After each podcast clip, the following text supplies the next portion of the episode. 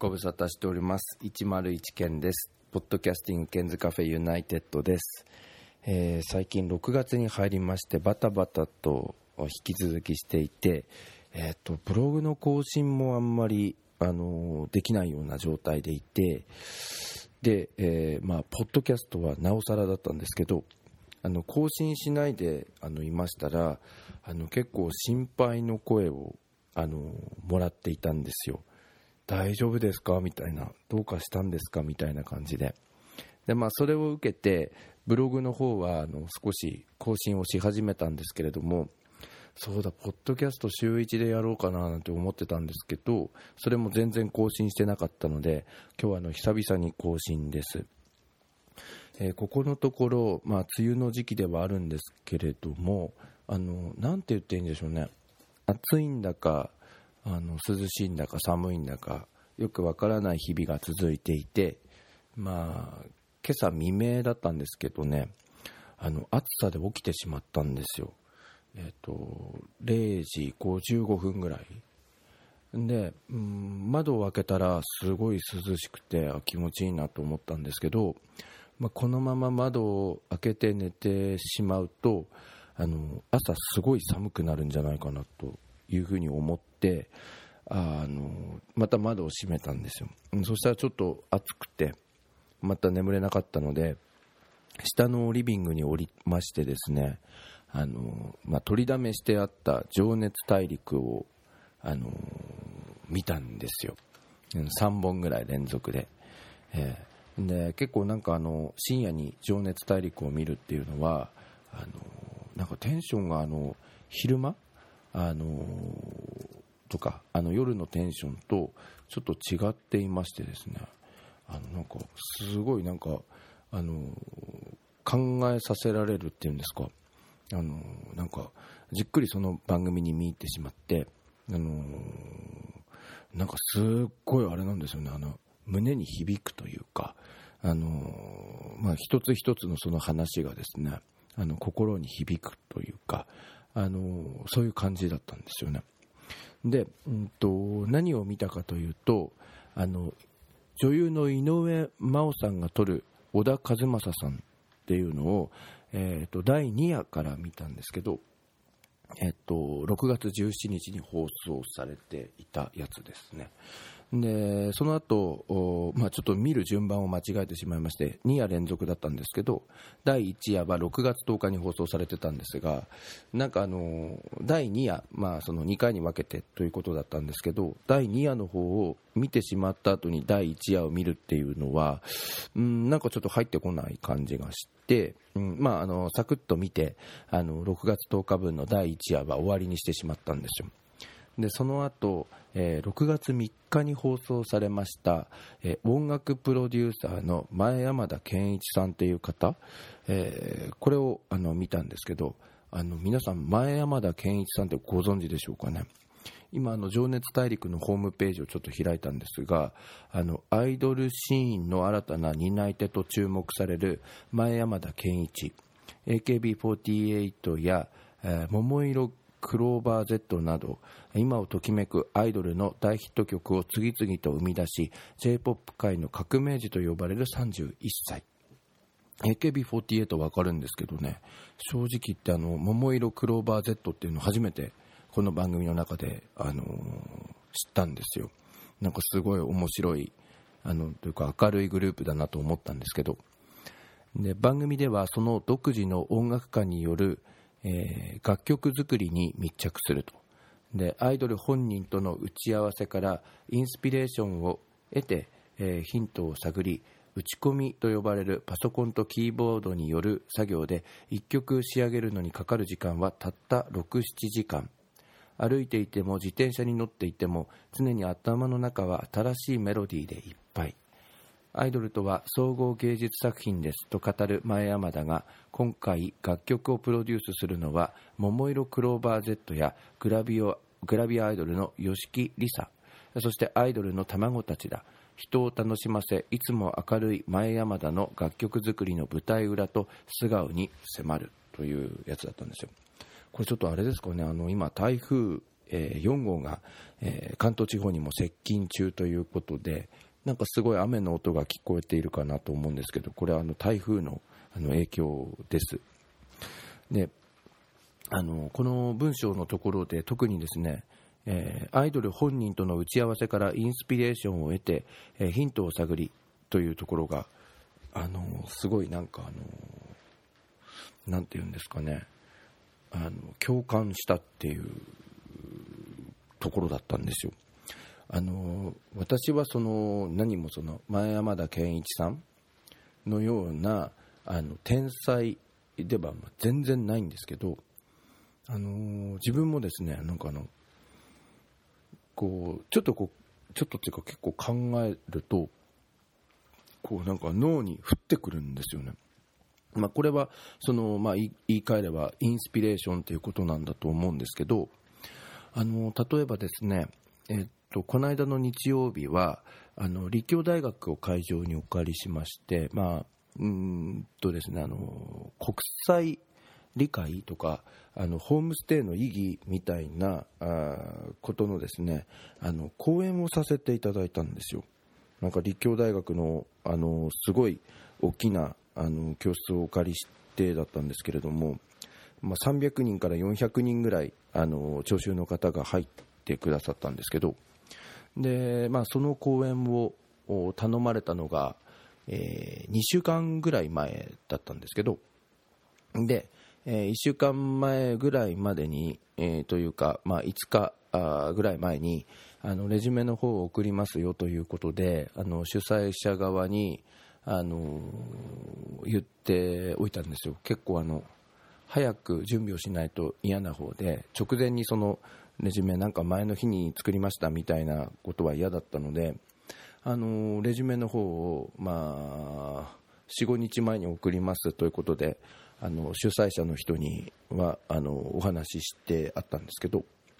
それであの実際の作業を自分はいつしたかというとその1週間前の日曜日にあの作業したんですけどで自分の場合どうするかっていうとあの、まあ、何もせずにあの机の前にこう座ってなんかあの自分の頭の中に降りてくる 考えみたいなのをあの待つっていう時間があって。うんでその降りてくるキーワードだったりあの降りてくるまあ、メッセージだったり、まあ、まあ自分の中にあるものなんですけれどもこれを使おうみたいなのがなんかこうふっとこう降りてくるんですよね。でそれが降りてきちゃうとあとはもうすごいですよね。あの猛スピードであのレジュメを仕上げていくっていうパターンが自分の中にあるんですよ。で、え、今回は降りてくるかなと思って、まあ、3、40分机の前に座っていたんですけれどもあの全然ダメだったんですよね。それはあの日にちでいうと6月10日の日曜日の夜だったんですけど全然降りてこなくて。うんねこれダメだなと思って。で、えー、それでですね、えー、月火あ水、えー、火曜日か水曜日あたりにもう一回こう座って、まあ、15分ぐらいあの何もしないでこう降りてくるのを待つっていう 時間があったんですけどちょっと降りてこなくて。で、えー、これも今日ダメかなと思った時になんかあの国際理解というあの4文字のキーワードがあの頭の中に降りてきてあこれでいこうみたいな感じでその後あれなんでしょうね20分ぐらいで全部のレジュメがあの完成してしまうっていうところがあるんですよ。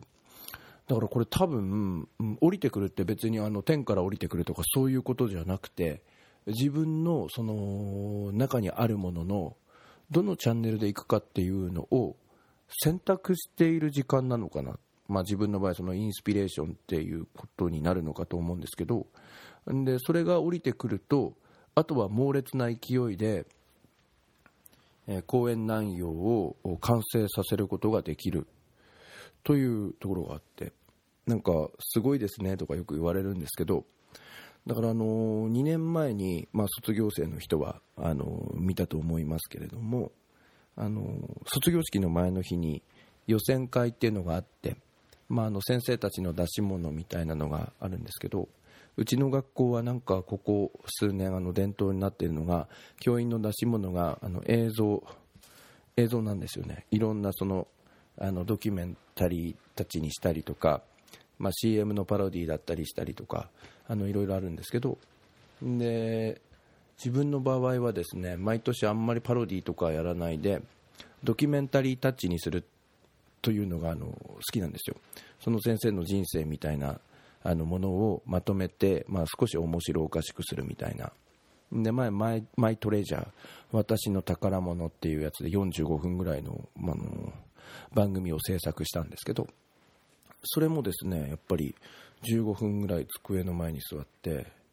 んで、まあ、降りてくるのを待つっていう。でそうするとあとはもうものすごい勢いでその番組の構成ができてしまうっていうところがあってなんかそれがあの自分の中であの面白いところかなと思ってるんですよ。で、えっと、前山田健一さんの場合もなんかそのサビの4小節っていうんですかね。それがこう降りてくるインスピレーションをあの得るっていうことだと思うんですけどでそのサビの4小節みたいなのを降りてきた段階でこう忘れないようにその前山田健一さんはあの私と同じあの iPhone を使ってるんですけど iPhone のボイスメモのところにあの自分の声でそのあのサビの部分をあの、まあ、ハミングするというか歌うというか。でそれを、まあ、自宅に持ち帰って聴きながらあの猛烈な勢いで1曲仕上げてしまうというあのそういう形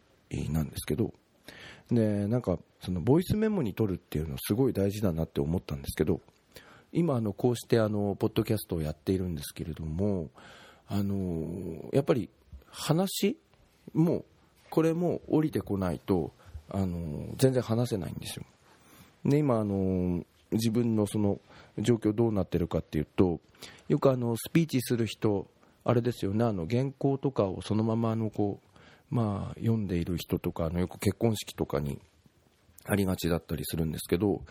今自分の机のところには、えっと、iPhone と、えー、MacBook とそれから iPad が開いてあってで MacBook の方は、えー、今情熱大陸のホームページが、えー、Firefox で開かれている。そして右側には iPhone あるんですけどこれはちょっと今のこの番組の制作とは関係なくてあの何かちょっと仕事の電話とか連絡があったらちょっとまずいなと思ってるのであのサイレントモードしかもバイブレーションもならないっていうような状態で、まあ、電話とかメールが来たら画面だけが動くような状態になっていてで左側には、えっと、iPad があるということで、まあ、基本的にその常にその降りてくるものというのを頼りに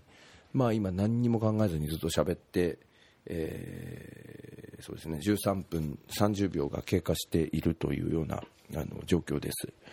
でこのポッドキャストもやっぱりその中心になる核核になる部分っていうんですか？なんかそれが降りてこないと話せなかったりするんですよ。でここのところなんでそのポッドキャストの更新が滞っていたかというと基本的になんか忙しくてその下ろす時間がないっていう状況だったんですよ。であの下ろす時間がないんだけれどもその日中何かその考えみたいなのが降りてくるかっていうとめちゃめちゃ降りてるんですよ。例えばあの運転中にあのふと考えたこと。あこれポッドキャストで話そうかなって思うことがあるんですけど、まあ、降りて降りてるんですよ。ただそれをあのメモしている時間がない。運転中だから。えー、で、だから、実際その、ポッドキャストをやろうって思った時には、あの、忘れてるんですよね。えー、だから、これからちょっと、まあ、車を止めてでも、ボイスメモに取っておこうかなみたいな。そうすれば、その、降りてくるのを待つ時間っていうのが省略されて降りてきたものがボイスメモに入ってるからボイスメモをすぐ聞き直せばあその後ずっと喋れるなみたいなでボイスメモもあの10秒、15秒ぐらいなんかそのキーポイントになることを話してもらえれば、まあ、そんないらないか5秒ぐらいで全然 OK なんですけどなんかそういうのやっておこうかなみたいな感じですよね。でですね昨日その、まあ、情熱大陸の話に戻るんですけど前山田健一さんの番組を見た後そうですね3時ぐらいになってしまったでしょうかね、えーとまた寝始めたんですよ。でなんか結局、まあ、浅い眠りになってしまってで浅い眠りになるとあれですよねあの夢を見るんですよ。で見た夢がですねこれがねやっぱりその場でボイスメモだったなって思ったんですけどめちゃめちゃなんかいいことが降りてたんですよ。それだけは覚えてるんですよ。であのどんな夢だったかっていうと実はあの来月、えっと、全校集会で、え、話をしてくださいっていうのを頼まれていてでどんな話をしようかなっていうことをこう今ずっと考えているところなんですよ。降りてくるのを待っているような状態なんですけど。でまあ寝ている時に降りてるんですよ。でどんなことを話しあので夢はですねその7月の夏休み前の全校集会であのステージ上で話している自分がいてで熱弁を振るってるんですよ。でな自分が言うのも変なんですけどすっごいいい話しててですごいいいキーワードを使ってあとはね、えー、ことわざとかですねあの古の人の名言みたいなことを、あのー、絡めて話していてで自分がどうして今高校の先生になっていてみたいな。で自分の高校時代はどうだったかとかですね。だからみんなにこうしてもらいたいみたいな話はしているんですけれども。でもでめちゃめちゃ降りてたんですよ。降りてるなと思って。これでも夢なんだろうなっていうのも分かっていて。でもボイスメモとかなんかメモらなかったので、えー、全然、あの何を話していたのかがわからない。失敗したなっていう状況であまたこれ降りてくるの待たなきゃいけないのかなとか思ってるんですよね。あの何を話していたのかどんな内容だったのかっていうその夢の詳細はわからないんですけどただかなり降りていたっていうことだけはあの言えるんですよね。であの下ろすための一つのアイテムとしてあのボイスメモっていうのもあのすごいいいんですけれども私の場合あのツイッターを結構真面目にやっていまして